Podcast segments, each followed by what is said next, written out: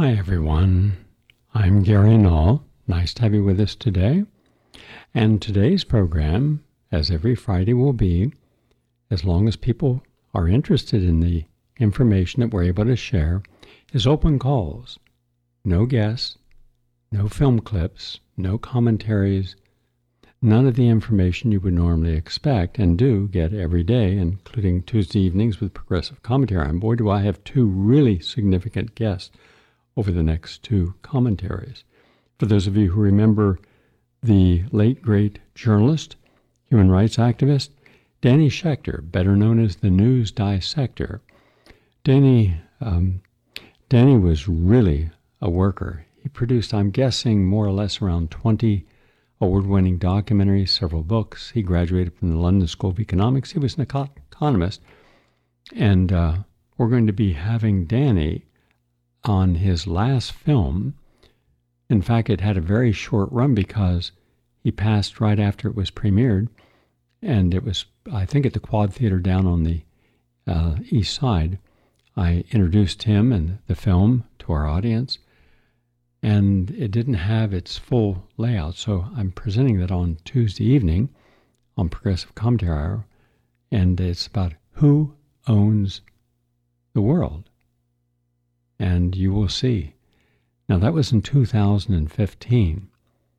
Today, and nine years later, or just, just nine years later, not a lot has changed, except we know more about BlackRock and Vanguard, State Street, Berkshire Hathaway than we did then.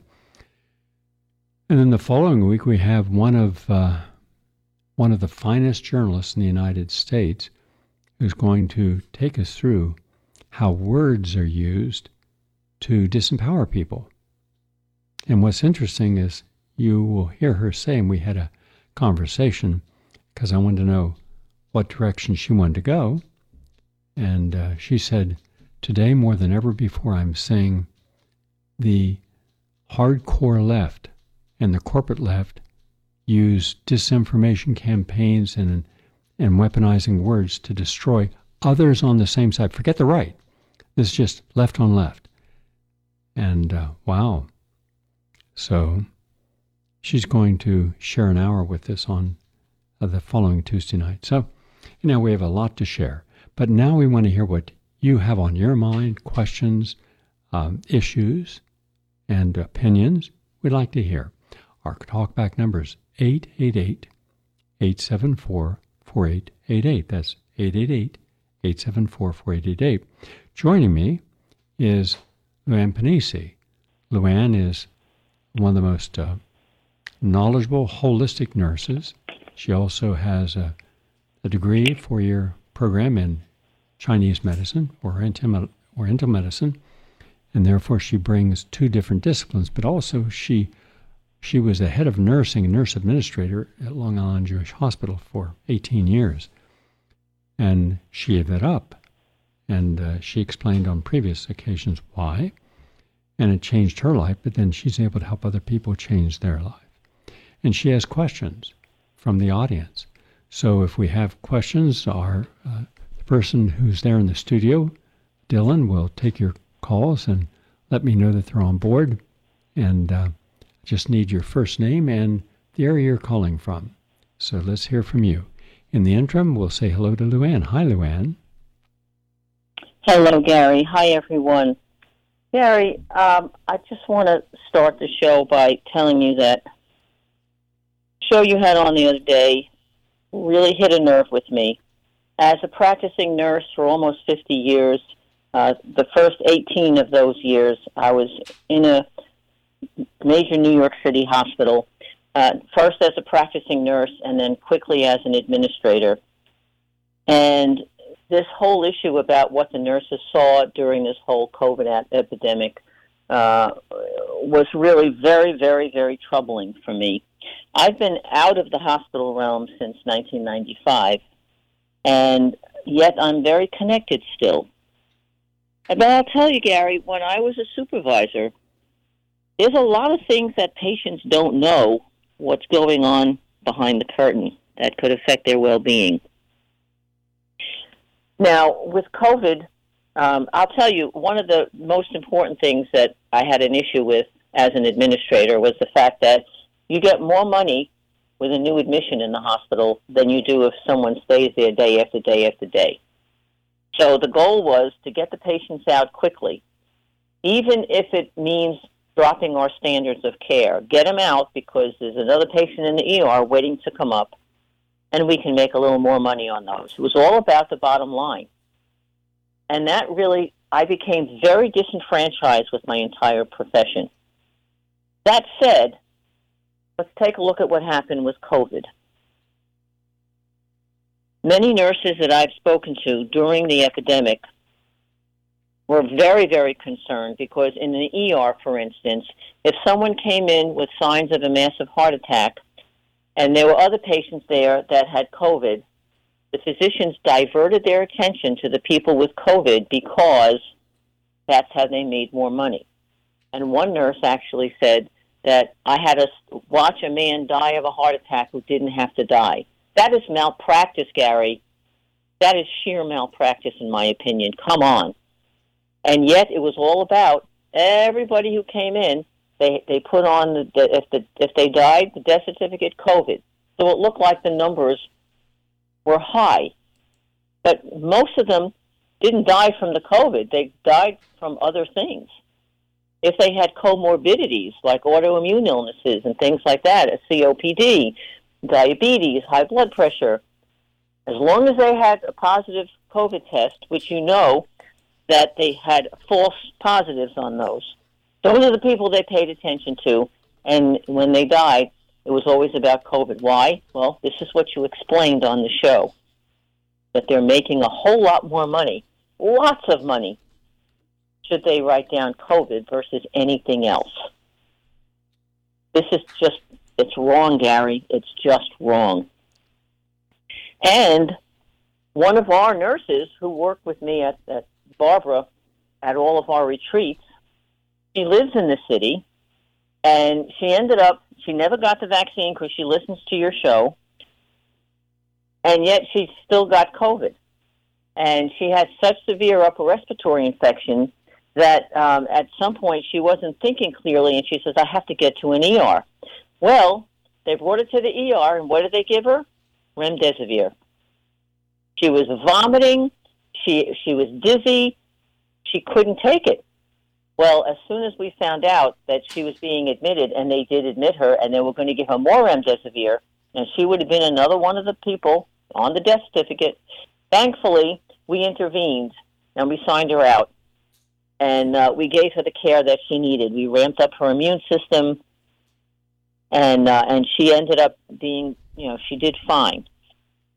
And I mean, all of us who listen to you, Gary, we've been taking high doses of vitamin C with quercetin, vitamin D, zinc, ivermectin, hydroxychloroquine, and we're all doing fine. And Barbara, I'm happy to say, is doing very, very well today.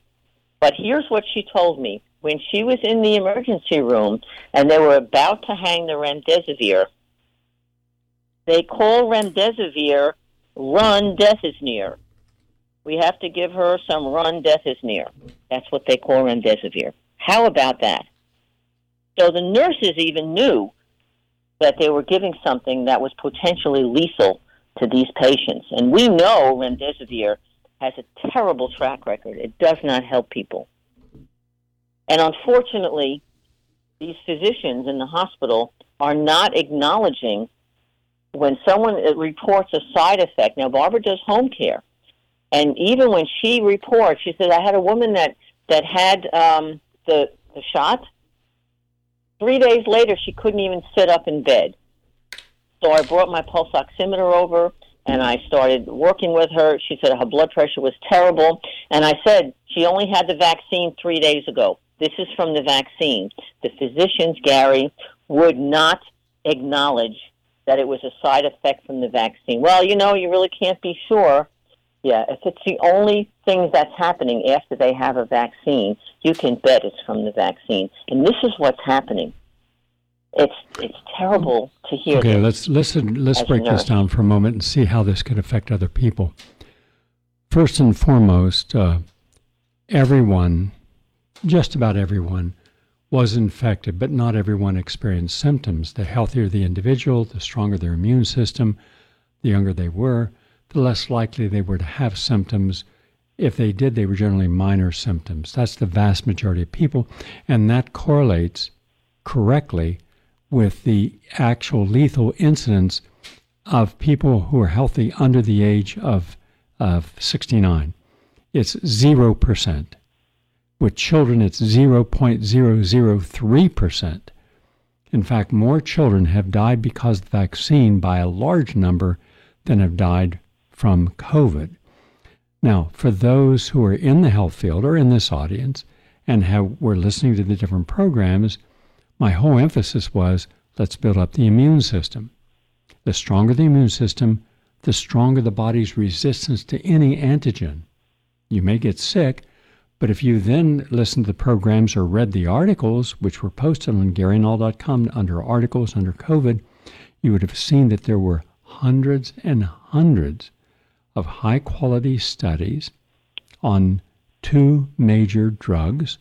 One won the Nobel Prize, and that was uh, that was ivermectin and hydroxychloroquine. And then all, also they would generally have a strong antibiotic like azithromycin that would kill off the bacteria. Because one of the things we know that remdesivir does, it adversely affects the kidneys. When you have kidney failure and the tubules are not able to, to filtrate the toxins out of the body, you start getting fluid backup, and the fluid backup can go to the lungs. And when you have fluid backup in the lungs, you're more susceptible to bacterial infection. But because they were considered strictly a viral phenomena, they weren't using the antibiotics that every doctor has an experience, knowledge, and pharmacology to use. Now, in the one study that was done before it was used on anyone with COVID in the United States, it was used uh, on the Ebola virus victims in Africa, 54% death rate in those who used it. There's no drug ever created that would be allowed to stay on the market if you have a 54% death rate. And yet it was. And that's the one that Fauci chose to promote. And that's the one that then is used in every hospital. So the question is how many people die because of remdesivir or improper intubation where it should not have been done? Now, had those same hospitals, and by the way, we've had multiple res- uh, people who are experts in the lung capacities of oxygenation of the lungs or failure of the lungs as a muscle to be able to contract and, and allow oxygen in and carbon dioxide out. And uh, your pulmonologist. And they have said from the very beginning, we played you the clip of a New York well known, highly respected pulmonologist says, this is not working. And indeed, 90% of the people who went on respiration died. But had they had hyperbaric oxygen therapy, had they had oxygen where people could breathe it through the mouth and get as much as 24% or more oxygen into the lungs, most of those people would have been saved. And indeed, we had a pulmonologist expert on, who's 22 years in the field, who said that's exactly how he saved lives. So every one of the protocols were wrong. And yet, many people in this audience did not care to read the articles, did not, as I suggested, have in their medicine cabinet at home or in a refrigerator black cumin seed oil, and that kills just about everything in the body. I mean, there's nothing I know that kills as many things, pathogens, not curcumin, though curcumin's good. But doctor, uh, yesterday when uh, we were hearing from Dr. McCullough, he recommended 400 milligrams. I would start with 5,000 and go up from there. And uh, but again, I'm not sure he's actually read all the thousands of articles that I've read on curcumin and what it does, and uh, for the immune system, and also its antiviral and antibacterial properties. Also, raw garlic juice uh, from organic garlic. Kyolic is just one of many companies that make it, or you can make it yourself. Buy raw garlic uh, and juice it, and then you dilute it, and you take what you can handle. Same way with black cumin seed oil. You take about a teaspoon, but you mix it in with uh, a smoothie so it's less irritating to the stomach. The key is this people had, some people had knowledge of what to do. They chose not to do it. Not a single member of my family did it, and yet they're, still are getting vaccines and just shrugging it off.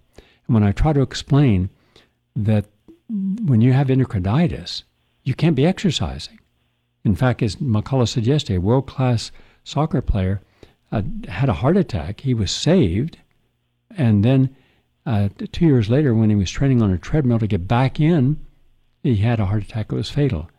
How many people did we see for the first time in our lives dropping dead? Young, healthy, uh, in fact, exemplary healthy young uh, soccer players who can run for hours, and marathoners, and and athletes dropping dead or having a heart attack. And they refuse to, to say that it has anything to do with the vaccine.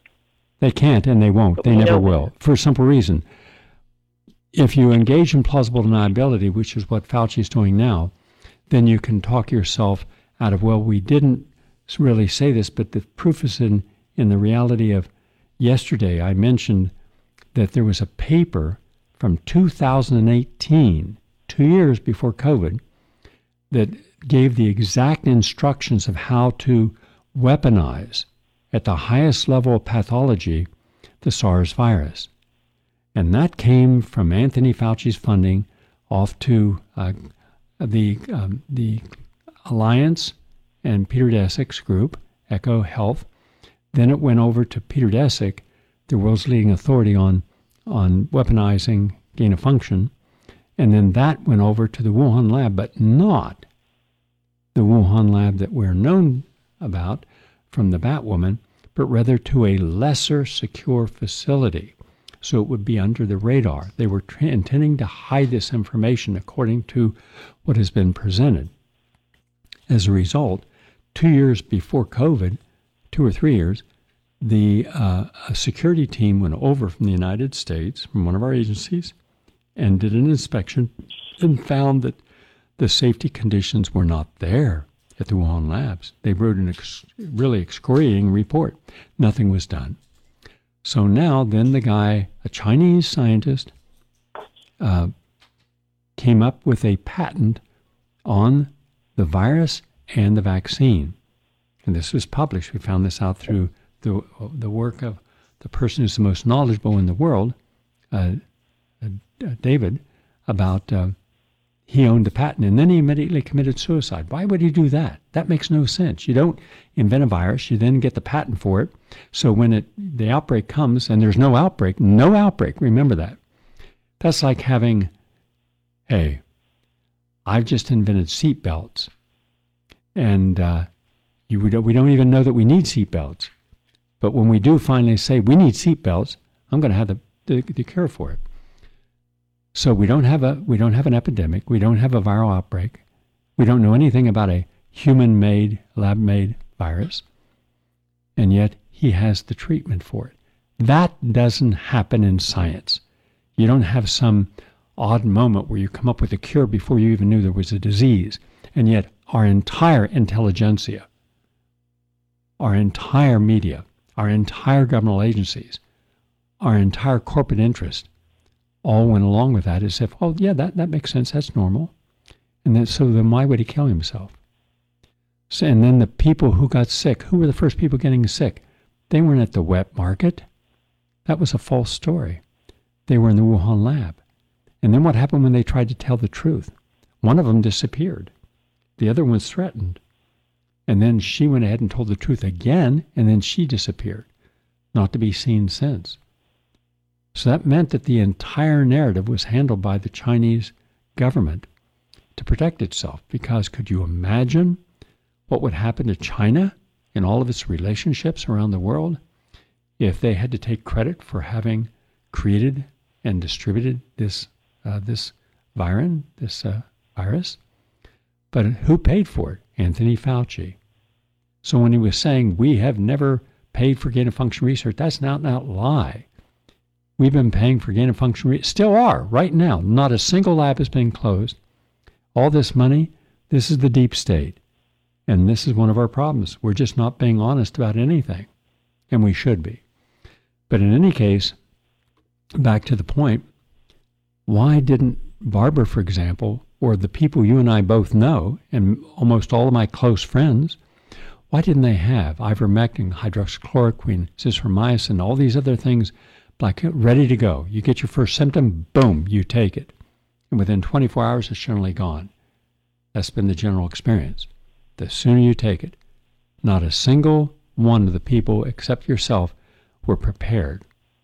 And even after people got sick, they still didn't go to building up their immune system. So we have another discussion, not for today, but another discussion, possibly for a webinar, because it will probably take several hours, because I have to have on behavioralists, I have to have on psychologists that really understand the human condition, like Peter Dr. Peter Resnick.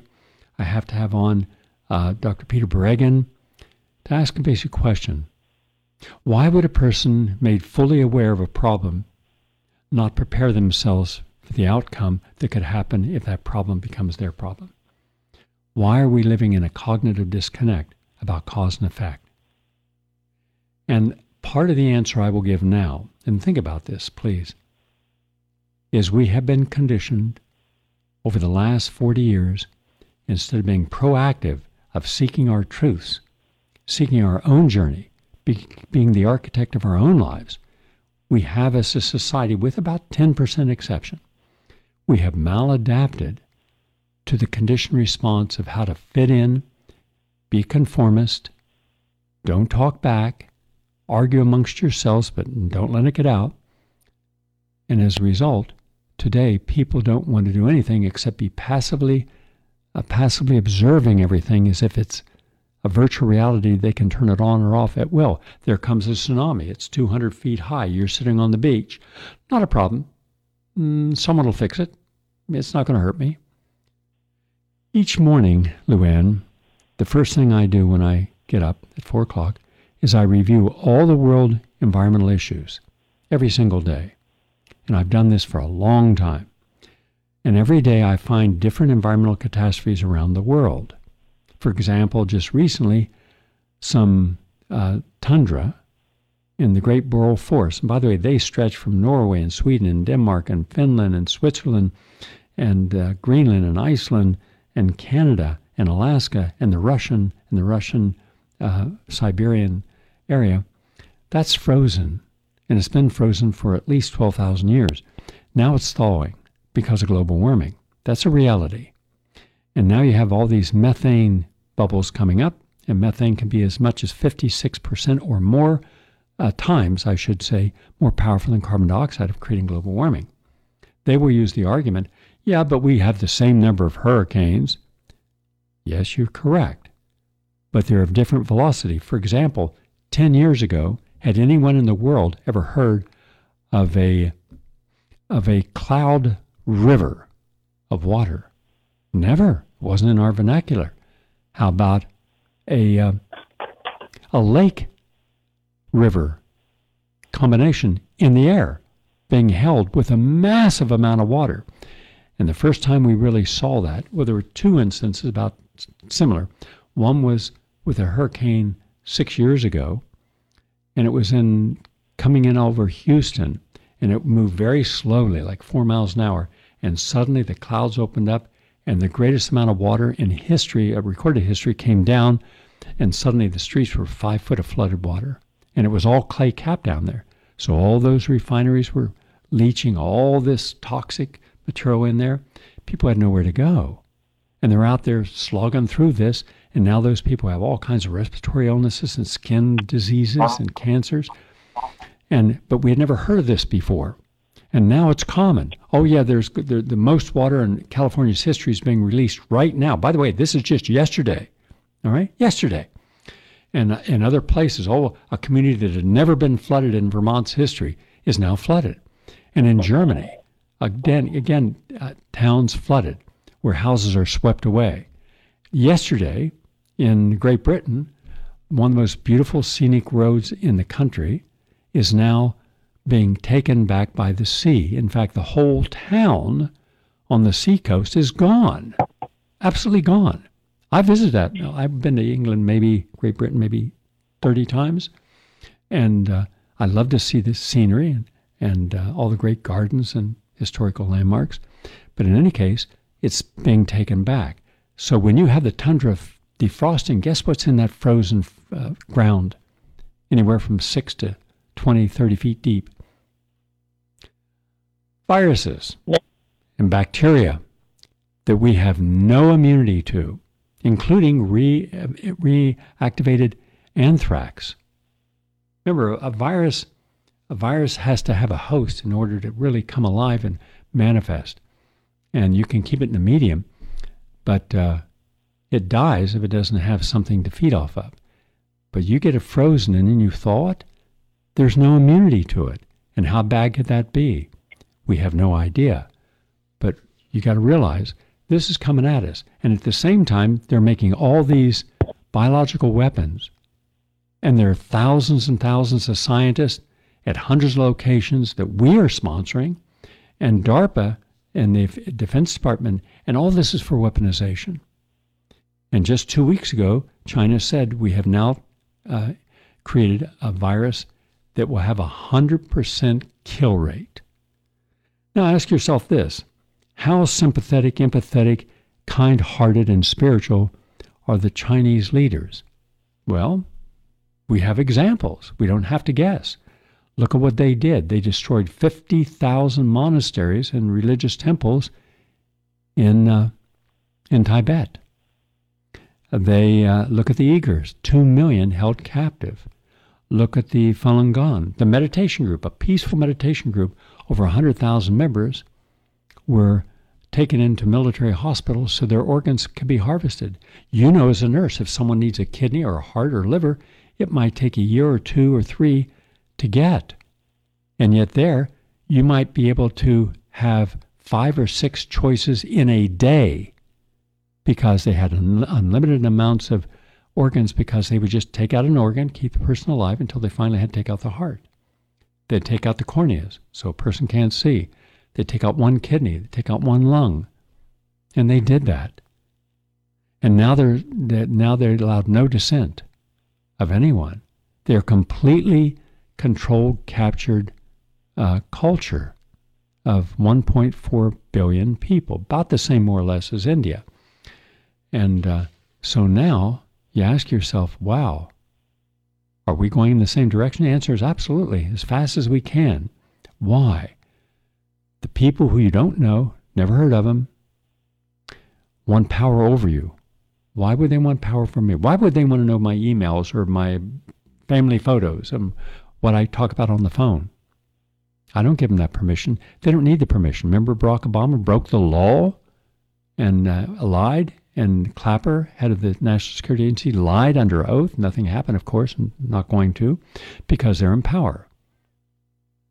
Because he had everyone's phone calls recorded. Everyone's, no exception. And yet people said, but he's so presidential. I got to vote for him again. Jesus, it's not the creeps that are out there, these sociopaths running for all kinds of offices. It's the people who are so conditioned, so brainwashed, so ideologically controlled that they're no better than any cult we've ever seen. And from a cult, from the outside, you see it. From the inside, you're terrified. Go along and be accepted or challenged and be rejected. So, why then is it that all the people you and I know, and many of the people in this audience, chose not to do anything about anything until it suddenly happens to them? And then suddenly, oh my God, look what happened. Well, why are you surprised that karma took this long to knock on your door? Let's go to the, uh, if we have any calls, I'm happy to take them. 888 874 4888. This is your turn to call in. Please use this opportunity. Rick from Long Island, your turn.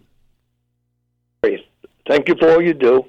I'm calling because uh, I have a, a, a transfusion dependent uh, blood condition, and I am trying to resist uh, getting vaccinated. I'm get vaccinated blood. Um, I'm fighting with the doctors over it. They think it's no big deal, and I'm afraid I'll get the spike protein by taking transfusion blood. Is that the case? Okay, I'm going to answer half the question, and Luann will answer the other half. What did Dr. Peter McCullough say on yesterday's program? Just 24 hours ago. Yeah, he said take several supplements. No, that's not what I'm talking about. Before that, um, he said There is no study to show how long the spike proteins exist in the body. We were led to believe initially that they would be in and out of the body very quickly. In fact, only in the, in and out of the arm in the deltoid muscle. Then we found out because of the uh, the lipid particles that were encapsulated to get it into the cell without being rejected. It was then uh, not uh, the syringes were not were not pulled back to see if you're withdrawing blood, which meant you were in the vein, and you never want to give a vaccine or any injection dry, directly into the vein like that, because then then it bypasses all your safety mechanisms, and the blood goes through the body a little over six minutes. Every cell in your body is going to be infected, including past the blood-brain barrier. That's the first problem. The second problem was how long does it last? And now the answer is no one knows because every study a, a one month study, it's still there, still producing 24 7. A two month study and three month study, and they're still producing. Now, I haven't seen any studies that go a year yet, and they'll, they'll be there. But what if it's still producing at a year? And you heard what he said it may produce these cells for the rest of your life, the spike proteins. Now, when you create a, a when you create an antigen, the body immediately notices the antigen, the T cells do, and the B cells, and they rush in there with a process known as phagocytosis, and they try to envelop that antigen, whether it's a virus, a parasite, or a bacteria, and dissolve it and get it out of the body. But what if you already have an autoimmune condition? And most people do. 135 million Americans, according to a study that we wrote up um, three years ago, before the vaccines. And I said, just remember this the people who should never get the COVID vaccine is are people who have autoimmune conditions because what you're doing, you're creating an immune response to a person that already has a defective immune response. They can't turn off their immune system. Lupus, rheumatoid arthritis, etc. And that's exactly what we saw. Now you've got people who are sick with long COVID and people who are dying because their immune system simply is going 24 7, five, five alarm fire, and is simply collapsing the organs. You simply are burning out the system. Now, anyone with a basic knowledge of innate immunity and uh, and immunity that we get from outside exogenous sources that stimulate the immune system should have known that. That's common sense. And what do we see lacking in everyone involved in the field of cell science, medicine, when it comes to COVID? Common sense. You started off with a flawed model from uh, Imperial College in England. And not the first time that clown over there was wrong about his predictions, but then it freaks you out. You're going to have such and such amount of death. And so, therefore, they push the mandates on everyone. You got to stay locked up, got to do this, that, and the other. And but the irony, and here's where common sense, you're saying that that a big box store is you, you can go in there. A thousand people could be in there as long as you're six feet apart. And you do have the science absolute science showing that six feet is enough room, was a scientist with a lot of virologists working in the laboratory and uh, downstairs. I can tell you that they would laugh at you if you said, if I stay six feet away from an infected person with a viral infection who's coughing, am I safe? No.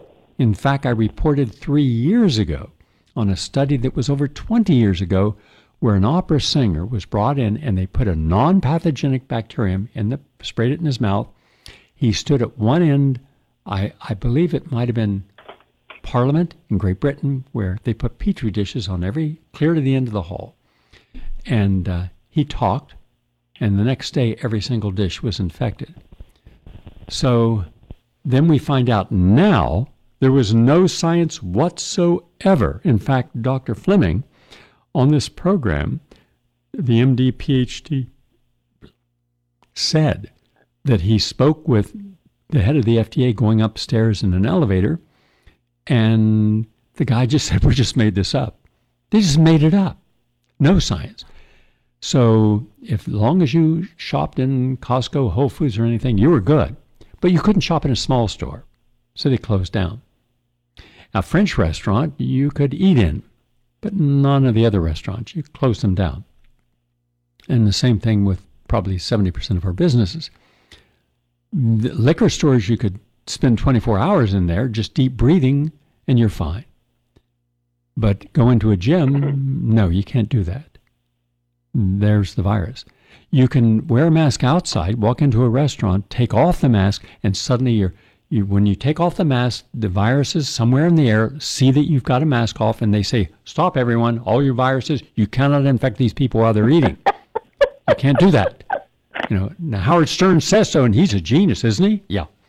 Uh, and so suddenly, but the moment you finish your meal and pay your tip to the people who are all masked, the cashier, the maitre d', the chef, uh, now you're infect. Okay, free game. Go infect them the insanity, uh, because you're not aware of what's going on in Ukraine with the Defense Department. They're just piling up bodies. In fact, a, brand new video shows the Ukrainian uh, soldiers who've died. They're just being pushed into uh, open mass grave and dirt put over them, and now they don't have to pay the widows uh, uh fees uh, for the dead son or father, and because they're missing my goodness, they could be in a prisoner war camp. They could have uh, they could have abandoned and uh, and run off and deserted. I mean, the schemes that are going on, the fraud that's going on, the corruption that's going on is mind numbing. But again, the average person doesn't seem to care nor want to know the truth. So, just give you a little idea. Would I ever take a vaccine from a person who's vaccinated? Not on your life. I would look for the blood that is certified and that has not been taken from a person with a vaccine, just like we did when people with HIV infection and AIDS were not allowed to give blood. I would do the same thing for people who have been vaccinated because we don't know how long that vaccine uh, spike protein manufacturing capacity will last. And you sure as hell don't want to get it passively because what did we learn? The vaccinated were the ones spreading the virus through shedding. Oh, but we were told just the opposite. We were told everything just the opposite, and they were wrong. Hope that answers your question, Rick. Does it? Thank you. Um, what about uh, uh, proximity to people who are vaccinated? How long? We don't know, right? How long uh, do I have to stay away from them? Um, you know, shedding. We do not know. You do, there is no science at this moment to show how long the vaccine is creating spike proteins. As long as someone's creating spike proteins, even if they're asymptomatic, their, their, their capacity for infecting you because it's in all the body fluids uh, is possible. Now, that doesn't mean that you have to shun people. What I do when I travel, when I go to a concert or a movie, I simply put a plastic shield over my face. Now, people might think that's strange. It's not a mask because the masks are functionally worthless. I said this at the beginning. I even showed you the studies. I showed you 10 studies that the size of the virus compared to the size of the holes in the mask, and I use this example is is like trying to prevent mosquitoes by putting in a chain link fence. What right? about the ionizers we wear? Is that any help? Oh, that certainly helps.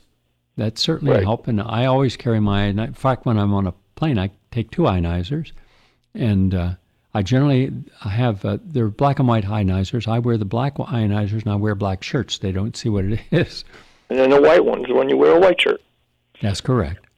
Um, so with with a shield, you're kidding. You're preventing all the larger particulate matter from hitting you. So if someone sneezed or coughed, the large particulates are not going to get into your eyes.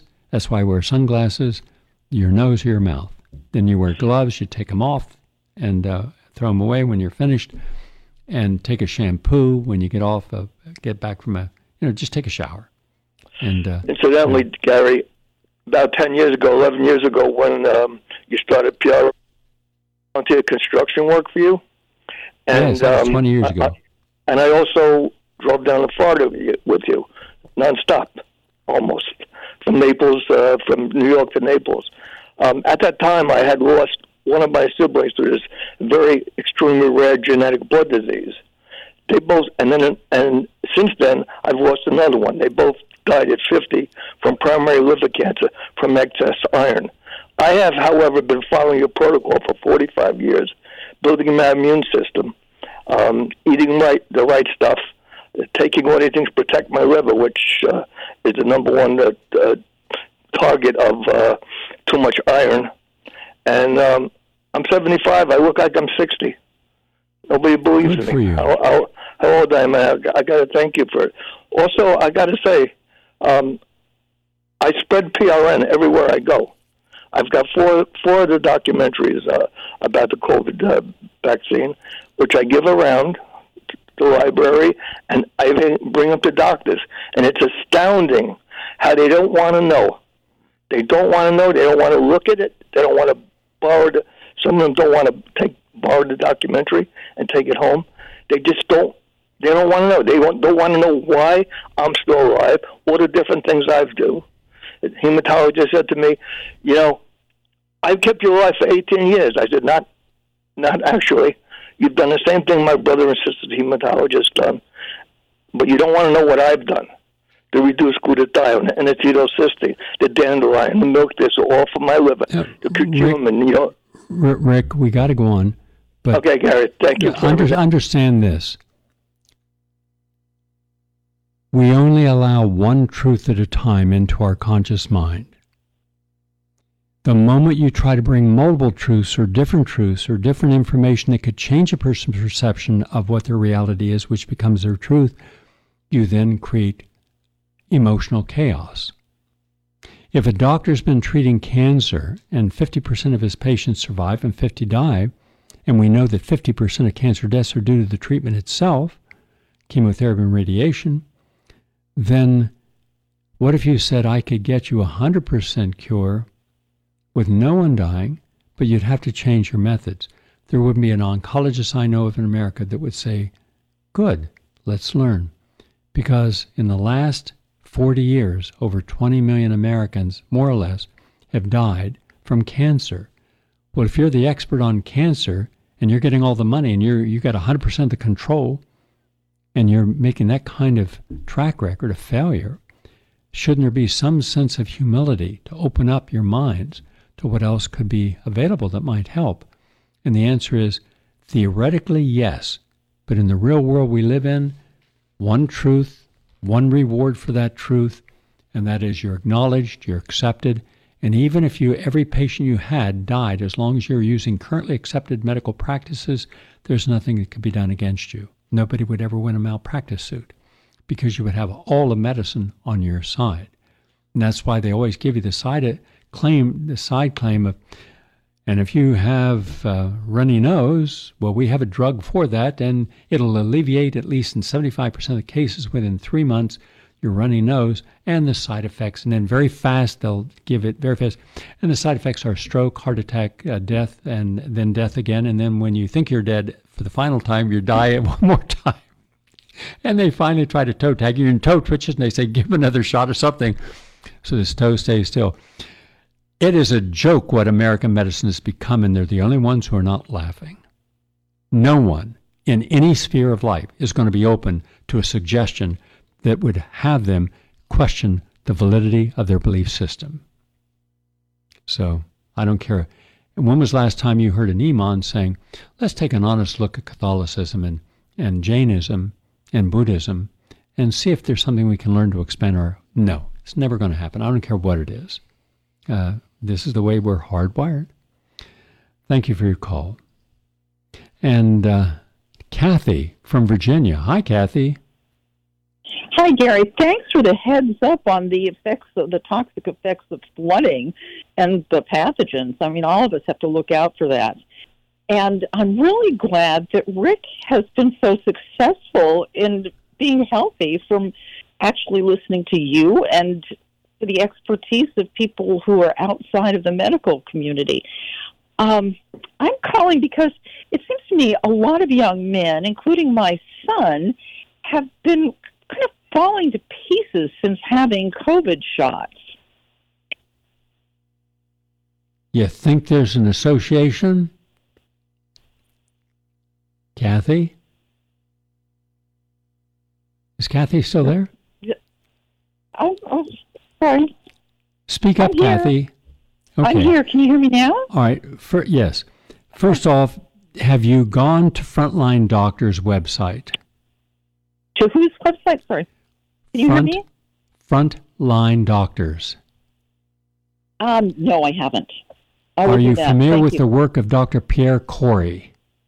Yes. Okay. and Dr. McCullough Absolutely. And Dr. Cole Yes. and Dr. Okay, so Malone. this is- yeah. what do I've they all? Dr. What do four? What do those four have in common?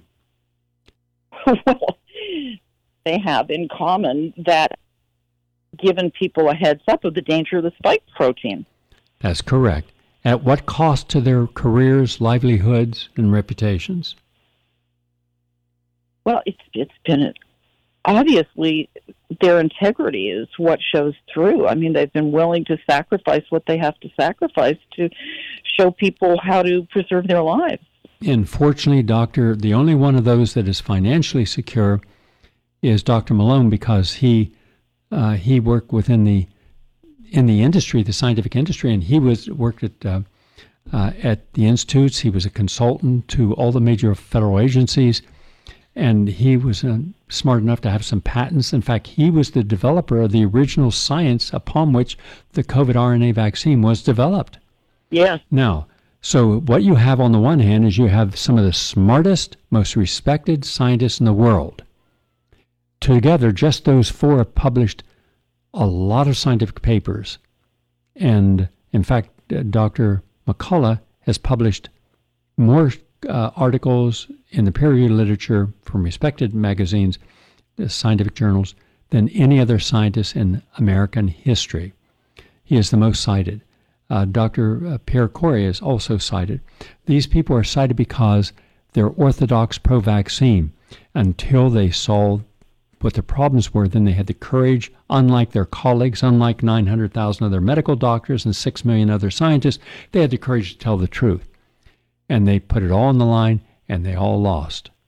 They were pillared on the front page of the New York Times, and, uh, and that's unfortunate. So when you want to know the truth, you go to the people who've risked everything to share the truth with you. You don't go to the people who are perpetrating a lie and calling it the truth. You don't go to the disinformation source. You don't go to CNN. You don't go to the New York Times. You don't go to uh, MSNBC. You don't go to uh, Howard Stern. You don't go to Jimmy Kimmel. Now there's the smartest guy that's ever lived, Jimmy Kimmel. Probably most handsome. Probably looks a lot like Rudolph Valentino. No, but Jesus, these people are not funny. The late night, none of them are funny. George Carlin was funny. Don Rickles was funny. These people are humorless. You know, and unfortunately, none of them seek the truth. They only seek rewards for being a good spokesperson for whatever the Orthodox tells you. Well, when was the last time Orthodox was right? Were they right about, was Clinton right and Madeleine Albright right about sanctions against Iraq that killed 500 to 600,000 children? No. But didn't she say on 60 Minutes, interviewed by Lesley Stahl, is it worth sick, you know, half a million dead children? And she said, yes. Well, what if it was her child, one of those 500,000? What was the deal? Clinton illegally, it was against the law, with the Def- Defense Department decided to, to destroy civilian infrastructure, water, pollution control and disinfectant plants, electrical grids, and so the people had nothing. And then he put the worst sanctions of any country up to that point in American history against Saddam Hussein, which led not to the collapse of Saddam Hussein, but rather to the impoverishment of people who before at least could maintain a life, and now they couldn't. So at least five to six hundred thousand children died. That's authority, supported by the New York Times, corporate America, the military industrial complex, and everyone who's feeding all out of that trough. So if they lie about everything, and they have, they lied about the Vietnam War, the Gulf of Tonkin resolution. They lied about Operation COINTELPRO. They lied about MK Ultra. They lied about infiltrating every Black Lives, um, a Black uh, Panther meeting in the United States. They had uh, informers in every single one. They lied about the truth about the people they assassinated in the Black Panthers. They lied about they lied about uh, the uh, Reagan lied about saying that you know we have to go into Grenada because it's a threat to the United States. Grenada wasn't a threat to the swordfish and shrimp in the uh, in the Atlantic Ocean. They were they, there was nothing that they represented as a threat, but there there were 27 Cuban advisors there. So suddenly we had to do a full throttle attack. The same happened in Panama. Uh, 59 countries we've had regime change, and actually Madeleine Albright actually said our reason for being in Iraq is regime change. And then they all came down the same road. She opened the door, they came through. Before her was Madeleine Albright. Uh, excuse me, it was uh, Jeane Kirkpatrick. And over in Great Britain was uh, Margaret uh, Thatcher. So we, we, this is not the first time we've been lied to. We've been lied to about everything we lied to about cigarette smoking. We lied to about DDT and Eldrin, heptachlor, and copper coil 7. We were lied to about love canal. We were lied to about uh, so, uh, the, the um, radiation of food not harming the DNA structure. It did, creating massive free radicals. So I, I don't know of anything they haven't lied. Fluoride, a brand new study just yesterday came out showing fluoride is da- dangerous. I wrote that first article 51 years ago, the fluoride fiasco. We just keep updating it. Does it cause anyone to change? No. Anyone using less fluoride? No. They're going to watch whatever television says, buy us, use us, drink us, smoke us, eat us. They will, without any thought of the consequences. Now, why do I give you this? Because up to this point, everything that mainstream media and everything governmental agencies and politicians have told us about what is the truth has turned out to be just its opposite. So, why would we now believe, well, surely this time they won't lie to us? This time the media will be honest. This time the scientific and medical community, they're at the front line of this and profiting from it, they'll be honest about it. No, they're not going to be honest about anything. We live in a society today of illusion and deception, of priming. We, we live with the idea that somehow, somehow we can go along with everything and there won't be a negative consequence. So, what have we mastered in our lives? The art of deception and the living by illusion in hope that no one ever gets close enough to open the door and see who's on the other side. What happens when we are totally honest about everything immediately you are shunned, you become an outlier, and they go after you. Every single whistleblower has been attacked, their reputations destroyed. When was the last time the government forgave the whistleblowers and exonerated them? Trump had a chance to free Julian Assange and Edward Snowden. They did the right things. He's incapable of doing anything right. Man's a functional illiterate. And by the way, cleaning the washing of the swamp, no, no, he just got everyone in his cabinet would would again. Tomorrow he'd probably hire the same people back because someone you know that these people don't like you. Really? Yeah, they, they don't like you. Maybe you should hire Robert Kennedy Jr. Maybe you should hire Edward Dowd. Maybe you should hire Dr. Malone to be your uh, Surgeon General. Uh, maybe you should hire some people uh, to head your uh, Economic uh, Advisor Council who are actual real, like Roubini and Michael Hudson. No, that'll never happen. He'll never hire a single person to his cabinet or have anyone around him that has any ethics, morality, decency, or an IQ above seven. But that's what we live in. That's that, and, and you know, when you get the two of the worst human beings in the history of our country who are going to be the most powerful people in the world, then why don't you look for a person like Ralph Nader? And we did. I voted for him three times, or Jill Stein, or some of the other people, but we won't. So, how do you deal with the cult of professionalism? All professionals. You know, the professionals who built the airplanes that now I wouldn't fly on because they want to make sure equ- equity is a part of it. So, if a person has been had a mental condition, yeah, True story. If you have a mental condition, the airlines want to hire you to show that they're diverse. Well, that's exactly what I want the next time I get on an airplane. I want someone who didn't go through the right flight school, failed at everything, but because of uh, who they are or what they identify as, they're going to fly the plane and put on some funky music while they're doing it, and funky music going up and funky music on the way down. and you think, maybe, maybe this doesn't work. So you see, we can only have one truth. Which truth are you living by? And that way you'll know what to do so you don't fall prey to their next pandemic lies. And there will be another pandemic lies. You know, the first one worked until now it doesn't. And as if we have no memory of their lies, we'll go right back to believing the same people doing the same things with a different named environment. Does that answer your question, Kathy from Virginia? Well, I got the link to Frontline Doctors. I appreciate it. Thank you. Okay, and also go up to GaryNull.com, go to articles, and read all the articles on COVID. Include, and, and by the way, are you aware of the documentary that I did that was a 10 and a half hour webinar that I edited into a five hour of what to do if you have COVID? How to reduce the spike protein and stop it? How to get rid of the self organizing nanoparticles that are clogging up the arteries and veins? I just wonder if you ever sleep. Why should I? Give me a good reason why I should sleep. it, it seems to help people's immune systems, according to Dr. Gary Null. yeah. So listen, watch the film. All right. All right. It's on COVID, and if you've been vaccinated, if you've had or not had symptoms, all those are medical doctors in there, including Dr. McCullough, including uh, all the doctors I just mentioned. They're all in there, and several more. And they lay out all the protocols that can help you undo the symptoms of adverse reactions. Okay? Okay. All the best, Kathy. Thank you for calling in.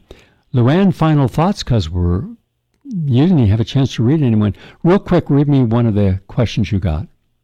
Oh no, you're gonna no. It's gonna need it's gonna need time, Gary, because these are these are great questions that people are are writing in about. But I will tell you this: when I was when I came to your first retreat, you want to talk about creating chaos, and you're explaining to us that we shouldn't be drinking coffee, we shouldn't be having meat, poultry, dairy, um, alcohol. I'm sitting there, and I I was my mind went to chaos because that's what I grew up on, and that's what a lot of people when they come to retreat or if they're thinking about coming to retreat. it's like, well, what do we eat, Gary? Air. Well, that's what caused me to scramble and start learning about, and that's what that's why the retreat was so wonderful for me because I learned that there are healthy live foods that are going to help me with every every imbalance in the human condition, whether it's mental, emotional, physical, physiological, and so it opened up a whole new world. But it created chaos. And I believe that you've got to have chaos before you have reorganization. And I believe that is what is happening to our world right now. We are going into chaos. But from that chaos, I believe wholeheartedly that there's going to be reorganization. And I'm hoping that the people that stand firm by their values and their integrity and their character are going to rise above the chaos that we are amongst right now.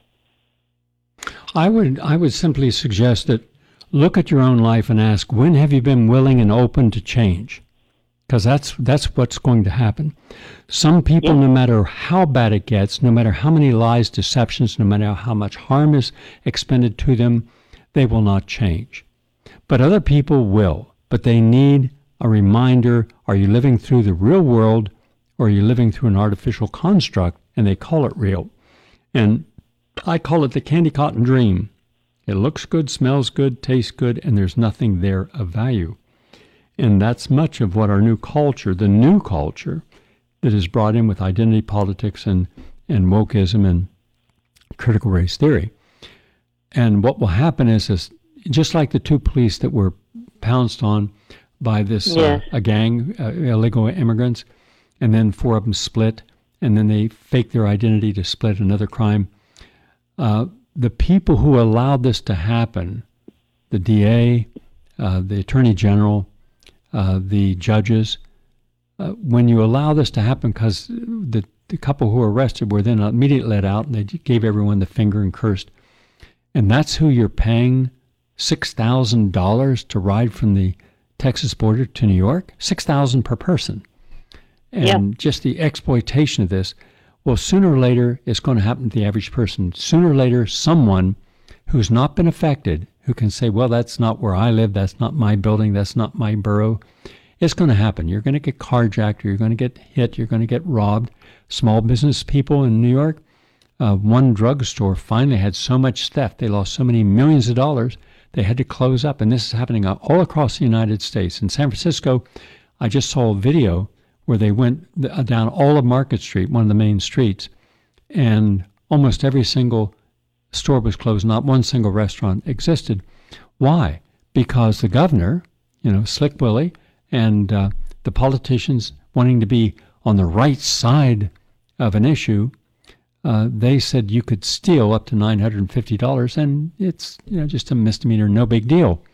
And so the gangs got involved. No one ever talks about the gangs. 33,000 different gangs, millions of members. And then they started bringing in the drugs from Honduras. They then make sure that everyone in those little encampments is paying rent and they're the ones supplying the drugs. And then they say, here's a cart going and still $950, bring it back out. Here's another cart going and still another $950 because they can only stop you if you exceed $950. And we're going to have a guy go with you with an adding machine that adds it up and tells you when you've reached that amount. One day you can put a store out of business. And yet, one member of Congress says, you know, this is racism on the part, everything is racism to these idiots. And no, no, there's no room for an honest business to, succeed and thrive today in New York, Los Angeles, without being affected by crime. When you legalize crime, you've just started sowing the seeds of destruction to the culture that has thrived within that community. Watch how long it takes for New York to become San Francisco. We're out of time. Thank you all for listening. And stay tuned for Jeremiah coming up right now.